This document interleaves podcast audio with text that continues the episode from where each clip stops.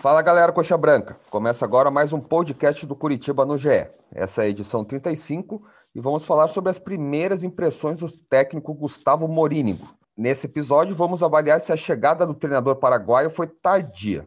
Eu sou Guilherme Moreira, repórter do GE, e estou com Guilherme de Paula, meu xará, comentarista da Rádio Transamérica. Belezinha, Guilherme? Beleza, Gui, um abraço para você, para todo mundo que está ligado com a gente. O Morínigo ele só teve na beira do campo, Gui, é, contra o Vasco, né, naquela vitória em São Januário. Mas ele chegou durante uma semana que teve o jogo contra o Goiás, ele assistiu o jogo no, no Couto Pereira, e depois ele já preparou o time contra o Atlético, não estava registrado no BID, mas foi ele que preparou. E contra o Fluminense e São Paulo, ele estava com ele testou positivo para Covid, né? Mas o Júlio Sérgio o auxiliar que, que esteve à beira do gramado nesses jogos falou que a estratégia era sempre do Morínigo e ele só executava. É, e nesses quatro jogos são três empates e uma vitória. Você acha que se o Morínigo chegasse antes, a chance do Curitiba ficar na Série A era maior?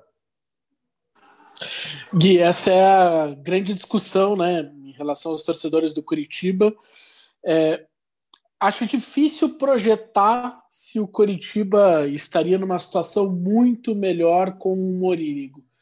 Agora, que o Coritiba seria mais competitivo, essa amostra de quatro jogos ela é representativa em relação a isso. Então, sim, seria um Curitiba mais competitivo. Porque o Coxa, nesse ano, ou nessa temporada especificamente, a pior notícia de todas foi que o clube nem conseguiu competir contra o rebaixamento, porque faz umas 10 rodadas né, Gui, que a gente tem debatido em todos os espaços, e aqui no podcast do GE também, que o Curitiba é um clube rebaixado, ou virtualmente rebaixado, principalmente desde aquela derrota contra o Botafogo. O Morínigo ele entrega pro time competitividade. Hoje, jogar contra o Curitiba é difícil não é simples. Não é um time que qualquer adversário chega e vence, como estava acontecendo. Goiás venceu, Botafogo jogou aqui no Couto Pereira e jogou melhor do que o Curitiba. Outros adversários que a gente poderia citar, né?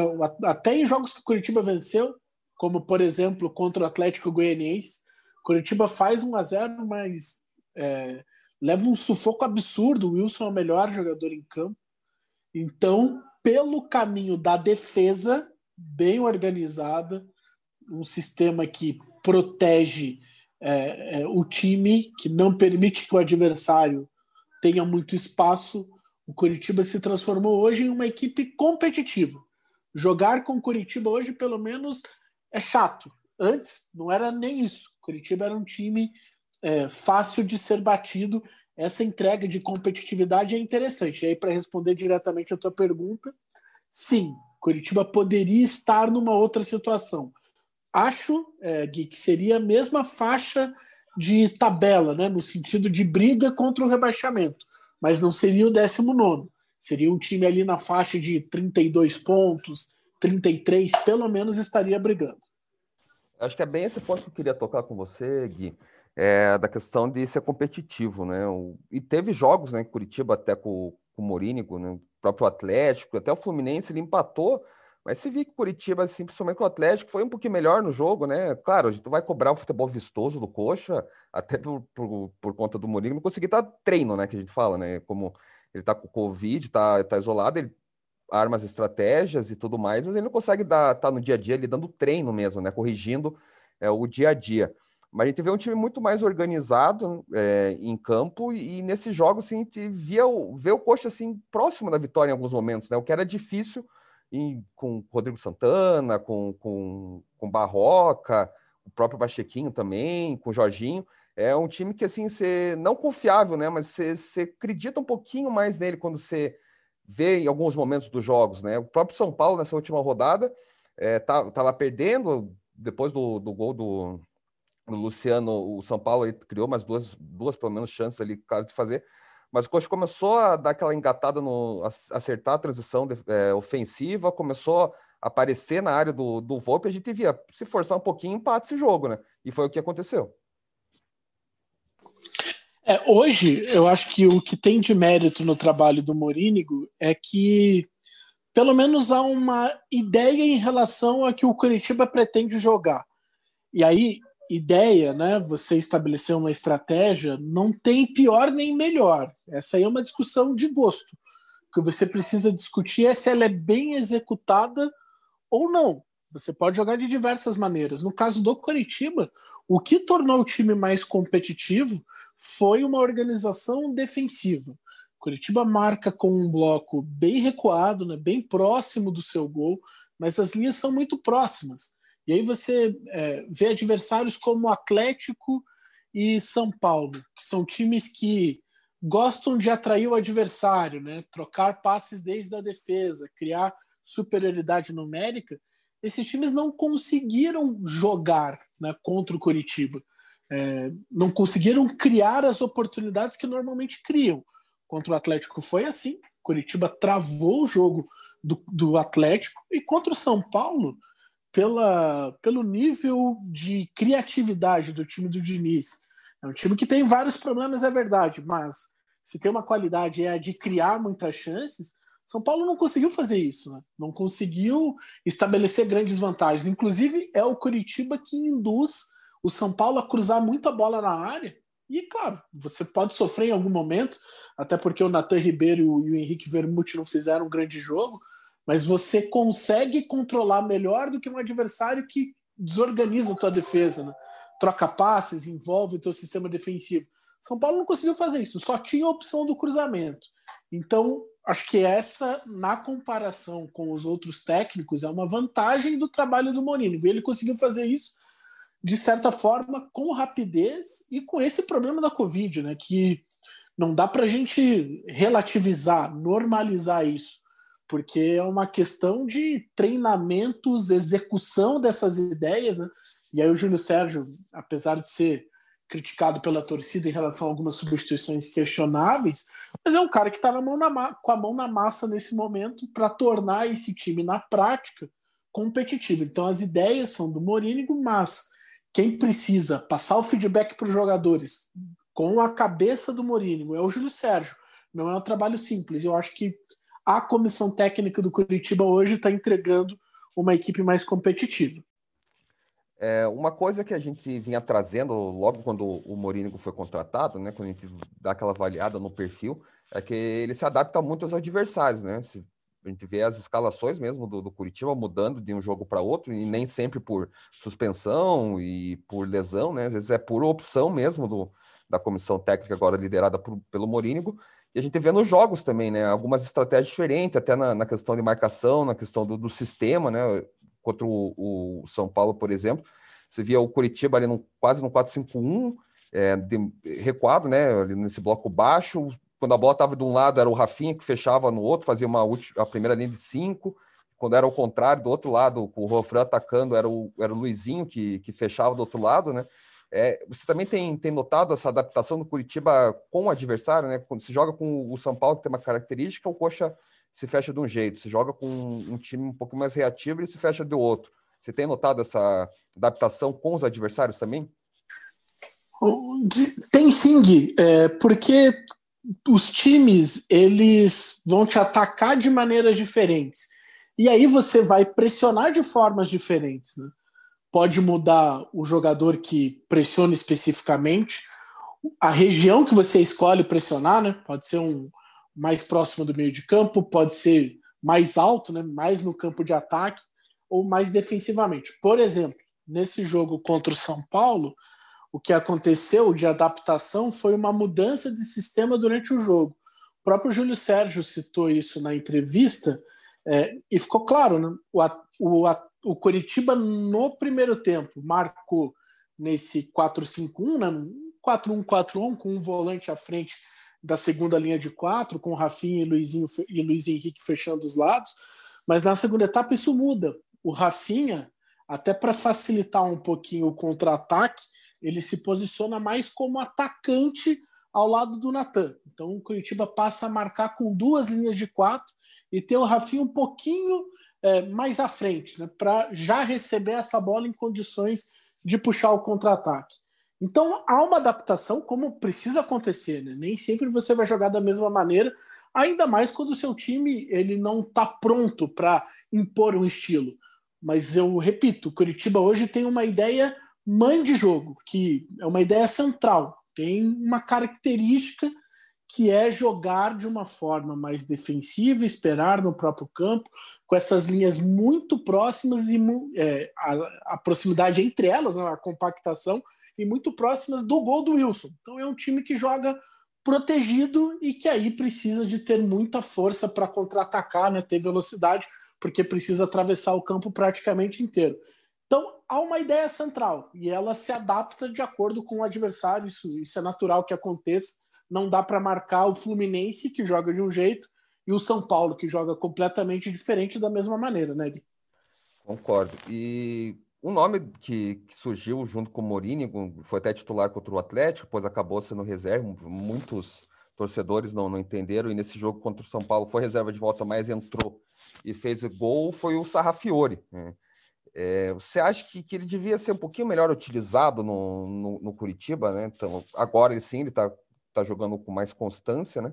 Com mais regularidade, mas ele estava sumidaço, né? Do, do, elenco do Coxa, o Rodrigo Santana não usava pouco, o Jorginho também, quando ele chegou, colocou, mas também não, não dava muita moral para ele. A gente vê que ele tem uma qualidade técnica, tem o arremate, né? De fora da área, e mas não vinha sendo utilizado. E agora ele tem aparecido aos poucos, até o torcedor tem se animado um pouco com, com a presença do Sarrafiore. É, você acha que ele deveria ter tido mais espaço aí durante essa temporada, o Curitiba? O Gui, eu acho que até a sequência que ele tem agora com o Morínigo diz muito sobre o que é o Sarrafiore, até na parte física. Ele nunca foi um jogador de regularidade. Eu não estou nem falando da qualidade, estou falando de minutos mesmo. Um cara que conseguisse ser constante de um jogo para outro na parte física. Um exemplo disso é que ele é titular no Atletiba, é titular contra o Vasco e no jogo seguinte, já fica no banco de reservas contra o Fluminense, e isso se repete no duelo contra o São Paulo no Morumbi. Então é um jogador que, além das avaliações do próprio Curitiba, e aí é claro, você vai encontrar erro de Jorginho, de Rodrigo Santana no aproveitamento desse jogador, mas eu acho que tem muito a ver com ele também. Ele é um cara que está passando pelo melhor momento dele no Curitiba, e mesmo assim não é o titular absoluto. Foi reserva nos dois últimos jogos. Então o Sarrafiore ele tem um desafio para a carreira dele. Em relação a talento, é, não dá para discutir. É um cara que tem uma perna esquerda interessante, com bom último passe, com boa finalização.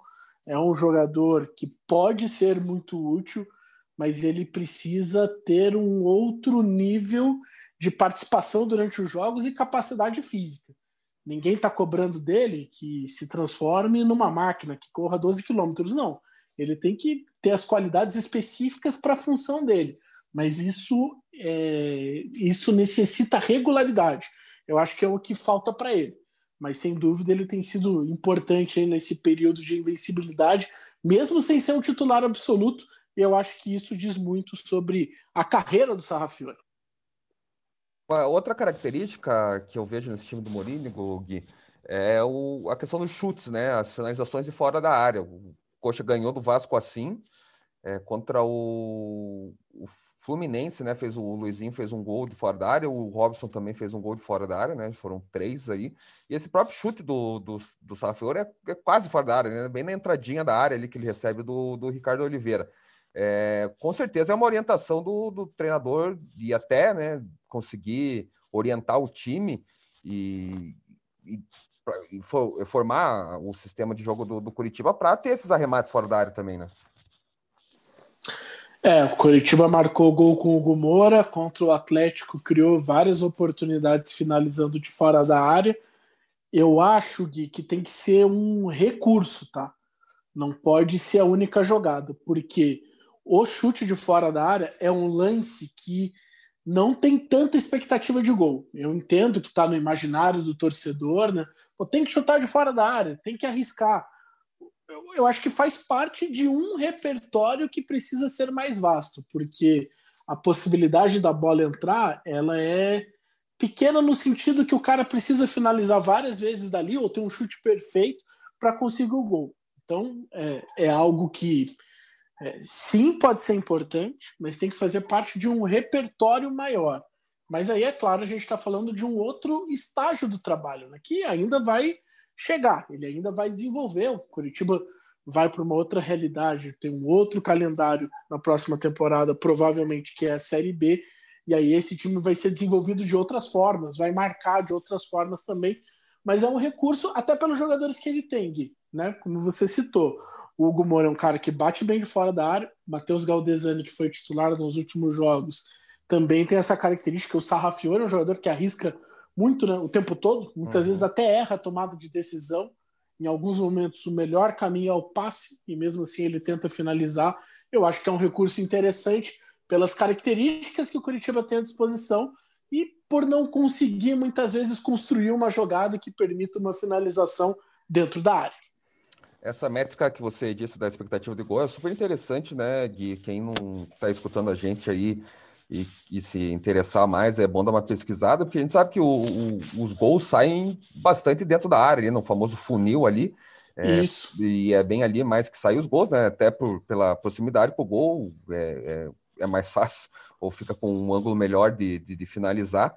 E então, só dando uma dica aí para os nossos ouvintes, quem, quem quiser procurar essa métrica aí é bastante interessante. Ainda usando o Sarrafiore um pouco, né? Que o passe para o gol do Sarrafiore foi do Ricardo Oliveira, né? A primeira assistência do, do Ricardo Oliveira é, com a camiseta do Curitiba, ainda não desencantou, né? Não marcou gol, mas ele foi, foi mais participativo no, nessa partida ali, a, abrindo pela esquerda, né? Ele, não foi só essa jogada que ele fez pela esquerda, ele teve mais umas duas, se não me falha a memória ali, que ele tentou fazer essa verticalizar, né? A jogada e dessa vez encontrou o Sarrafiore. Esse é outro jogador, assim, que você vê que tinha, apesar da idade, né, tudo mais, até no, no teu canal lá de Olho no Jogo, se fizeram um vídeo sobre a chegada do, do, do, Ricardo Oliveira, se era uma boa ou não, mas era um, é um cara que, que assim, eu tinha expectativa que, que poderia contribuir, mas você não vê o Coxa também, é, o time, né, criando chances para ele.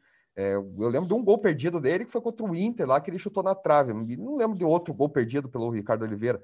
Então, você acha que também o time contribuiu para o Ricardo Oliveira, até pela idade, não, não, não, parecer tanto e não ser tão produtivo com a camiseta do Coxa? Sobre o Ricardo Oliveira, Gui, eu acho que tem duas coisas. As duas que você citou aí. É, primeiro, a questão do próprio Ricardo. Né? Ele já não é o mesmo jogador que da história recente do futebol brasileiro foi um dos grandes camisas nove. Né? O cara jogou no Milan, foi campeão da Champions League, jogou no São Paulo, jogou no Santos, né? participou de duas finais de Libertadores, uma pelo São Paulo, outra pelo Santos. É, jogou no Milan, que foi campeão da Champions League, que eu acabei de citar, foi, foi jogar também, né? Chegou a ter no Galo, lá. No Galo, conseguiu fazer boas temporadas a, a minha expectativa, Gui, é que ele pelo menos jogasse mais minutos. Então, a minha decepção passa mais por isso. Em nenhum momento ele conseguiu se firmar como titular. Ele perde a posição quando o técnico é o Jorginho, vem o Rodrigo Santana, que já conhece, mas também não aposta é, no jogador. E agora, nessa passagem Pachequinho, Júlio Sérgio e Morínigo, ele não tem oportunidades. Ele virou a terceira opção. Jogar Até Robson... nesse jogo contra o, o, São Paulo, resgatam o Natan Fogaça. Né? Exato, Natan Fogaça joga Robson como titular, que é justo, é o artilheiro da temporada. Joga Natan Fogaça, joga Pablo Tomás. Teve uma época que aí... o Giovanni Augusto também jogou de, de falso 9, né? O Rodrigo Moniz, que voltou para o Flamengo Rodrigo... também. Perfeito, perfeito. Então, o, eu, o nível de decepção para mim, ele é, passa mais por, a, por esse aspecto, dele ter menos minutos. Eu esperava que ele jogasse mais vezes. Agora, quando ele jogou, ele não foi bem, isso é claro. Mas ele está no time que menos cria oportunidades de gol no campeonato. O Coritiba, mesmo quando fez três gols contra o Fluminense, foi um caso que ele aproveitou as três chances que ele teve. Foi um caso de eficiência altíssima, lá no alto. É, aquele foi... terceiro gol do Robson parecia mais que o Fluminense ia virar, né? Porque tinha acabado de fazer o gol, vai virar esse jogo e o Robson acha que aquele gol, né? Com falha também do, do goleiro Marcos Felipe ali na saída de bola. Exato, e é o, o desenho estava mais para um 3 a 2 para o Fluminense, mas o Curitiba ele teve três chances naquele jogo e fez os três gols. Foi, foi eficiente. Então é um time que queria muito pouco e que vai atrapalhar o centroavante. É, todos os centroavantes que passaram por ali tiveram um problema, porque não costuma ter muitas oportunidades, participa pouco do jogo. E aí do Ricardo você ainda faz a relação custo-benefício, né, um dos jogadores mais caros do elenco óbvio que ele ficou devendo. Não, não esperava realmente que ele fosse resolver os problemas do Curitiba, não, não, não era o caminho ali para se contratar, mas no mínimo o que eu aguardava é que ele estivesse mais vezes em campo. Ele virou, cara, a terceira, quarta opção do ataque do Curitiba. Eu acho que isso é bem simbólico para mostrar como ele decepciona na passagem por aqui. E a gente imagina que ele também não, não pensava que seria assim essa passagem pelo Curitiba. Né? Não que fosse salvar o Curitiba, né? Resolver todos os problemas do ataque do Curitiba, mas não chegasse a quatro opção aí no final do campeonato. Antes de, de projetar o jogo contra o Grêmio, que, que é no final de semana, Gui, é, eu queria falar sobre dois nomes que são da base do Curitiba e que têm ido bem também nesse, nesses últimos jogos. Natanael, lateral direito, e o Luiz Henrique, né? Que fez o gol contra o Fluminense, também fez um bom jogo aí contra o São Paulo. Você pode falar da, dessas duas escolhas que são o futuro do Curitiba, né? Principalmente nessa próxima temporada aí que o Mourinho e a própria nova diretoria apostam tanto na. querem apostar tanto na base do Coxa. É, a diretoria do Curitiba, a nova, tem como pilar o aproveitamento das categorias de base. Claro que isso é um projeto, tem que ser demonstrado na prática, vai precisar é, passar por processo de é, você sofrer com esses jogadores, de ter pressão por falta de resultados em alguns momentos, mas na prática, até agora, o projeto tem sido desenvolvido. Mesmo que seja força, mesmo que seja um momento de muitos desfalques no elenco, mas o Curitiba provavelmente vai sair é, da, do Campeonato Brasileiro e com o rebaixamento, mas pelo menos ele vai sair com uma ideia porque nesse ano isso ainda é mais fundamental. O Campeonato Brasileiro acaba no dia 25 de fevereiro, é um meio de semana, e daí os estaduais começam no fim de semana. Beleza, estadual você pode colocar um time alternativo, é, o Curitiba estuda né, a possibilidade de escalar um sub-23, mas a grande questão já é na outra semana, porque 3 de março já tem calendário de Copa do Brasil. É, se o Curitiba estiver é, selecionado para jogar na primeira semana, já é 3 de março. Senão vai ser 10 de março. Não tem muito como fugir. Então o Curitiba precisa de um time para essa sequência. E o time vai passar, claro, pelo Wilson, que tem contrato, mas por esses jovens aí. Quando você tem Natanael, Guilherme Biro, Luiz Henrique, Matheus Bueno, é, o próprio Henrique Vermute, você precisa trabalhar com esses jogadores para já ser a base do seu time para o começo da temporada se é suficiente para o restante, para disputar uma Série B que vai ser difícil. Não, mas eles podem fazer parte do núcleo do seu time ali, de uma espinha dorsal, principalmente para esse começo. E o Natanael e o Luiz, e o Luiz Henrique, eles estão nesse bolo aí. O Natanael evoluiu muito defensivamente, né? ainda erra um pouquinho de é, tomada de decisão para marcar, né? quando você precisa sair da linha de quatro para pressionar o jogador adversário, mas isso aí também envolve troca de treinador, né? qualquer estímulo que ele tem. O Jorginho com certeza é, marcava de um jeito, agora chega o Mourinho pensa de outro jeito. Então tem que vai, ele vai ter que trabalhar isso. E tem né? margem né, para evoluir até pela idade, né? Total, muita margem, né? Não dá para você julgar definitivamente um jogador que tem 20 anos.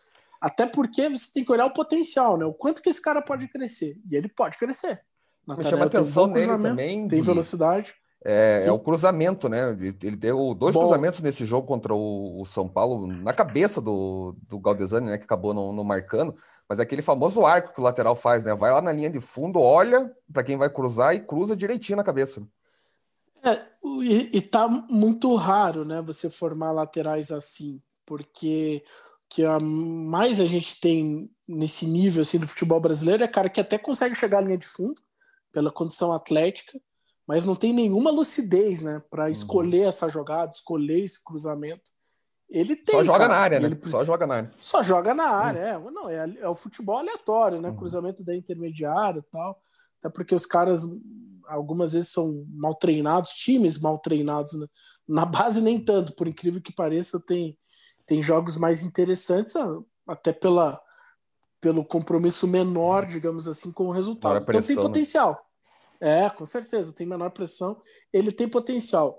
O Luizinho também veio um jogador bem interessante. O Luizinho era chamado na base assim, agora uhum. é Luiz Henrique, né? É, cara, é um canhoto, tem bom chute de fora da área, tem bom passe. Ele pode ser desenvolvido como aquele meio-campista que não é nem o armador e nem o volante, mas ele não uhum. precisa decidir se ele é armador ou ele é volante. É o ele famoso é médio. Né? Meio-campista. Uhum. É, é o meio-campista, cara. E aí o cara pode, é, inclusive, ter mercado internacional, mas óbvio, ele depende de um desenvolvimento, depende de ser titular no Curitiba, uma série de questões, mas também eu acho que o time passa o time do próximo ano pode passar por ele. Não é, não falando assim, pô, entrega a 10 do Alex pro, pro Luiz Henrique. Não, não é isso. Mas dá para você formar ali um elenco contando com ele, porque é bom jogador. É que me chama a atenção dele, assim como o Natanel, também é levantar a cabeça, né? Ele faz o passe, sabe para onde vai fazer, né? Ou pode o errar, claro, né? Dele, né? É, isso. Uhum. Ele pode até errar, né? Uhum. Mas é, é, o cara que, que sabe o que, está fazendo ali, né? Ele levanta a cabeça. E a gente não vê muitos jogadores hoje em dia também levantando a cabeça para fazer, para saber o que vai fazer, né? Vai lá, toca e vê no que dá.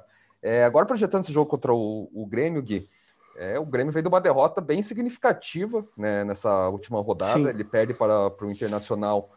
O, o, Renato Gaúcho nunca tinha perdido para o Internacional, né? Nessa passagem grande que ele tem pelo, pelo Grêmio. Estava é, ganhando até o, os acréscimos ali, né? Uma virada acontece 4, 5 minutos. E o Inter dispara na liderança, né? São quatro pontos de vantagem para o São Paulo. E veio de uma goleada contra o São Paulo também, por 5x1 lá no Morumbi. Um grande momento do Abel, que até surpreendeu, né? Mas enfim, o Grêmio vem dessa derrota significativa, que não só para não sendo só o maior rival, também meio que decreta que não vai lutar por título no, no, no brasileiro, né? Então a, o título dele vai lutar na Copa do Brasil. É, como que você vê esse jogo de domingo às quatro horas lá no Couto, Gui? Ah, primeiro, Gui, que a derrota do Grêmio no, para o Inter, né, no Grenal, é a melhor notícia possível para o Curitiba.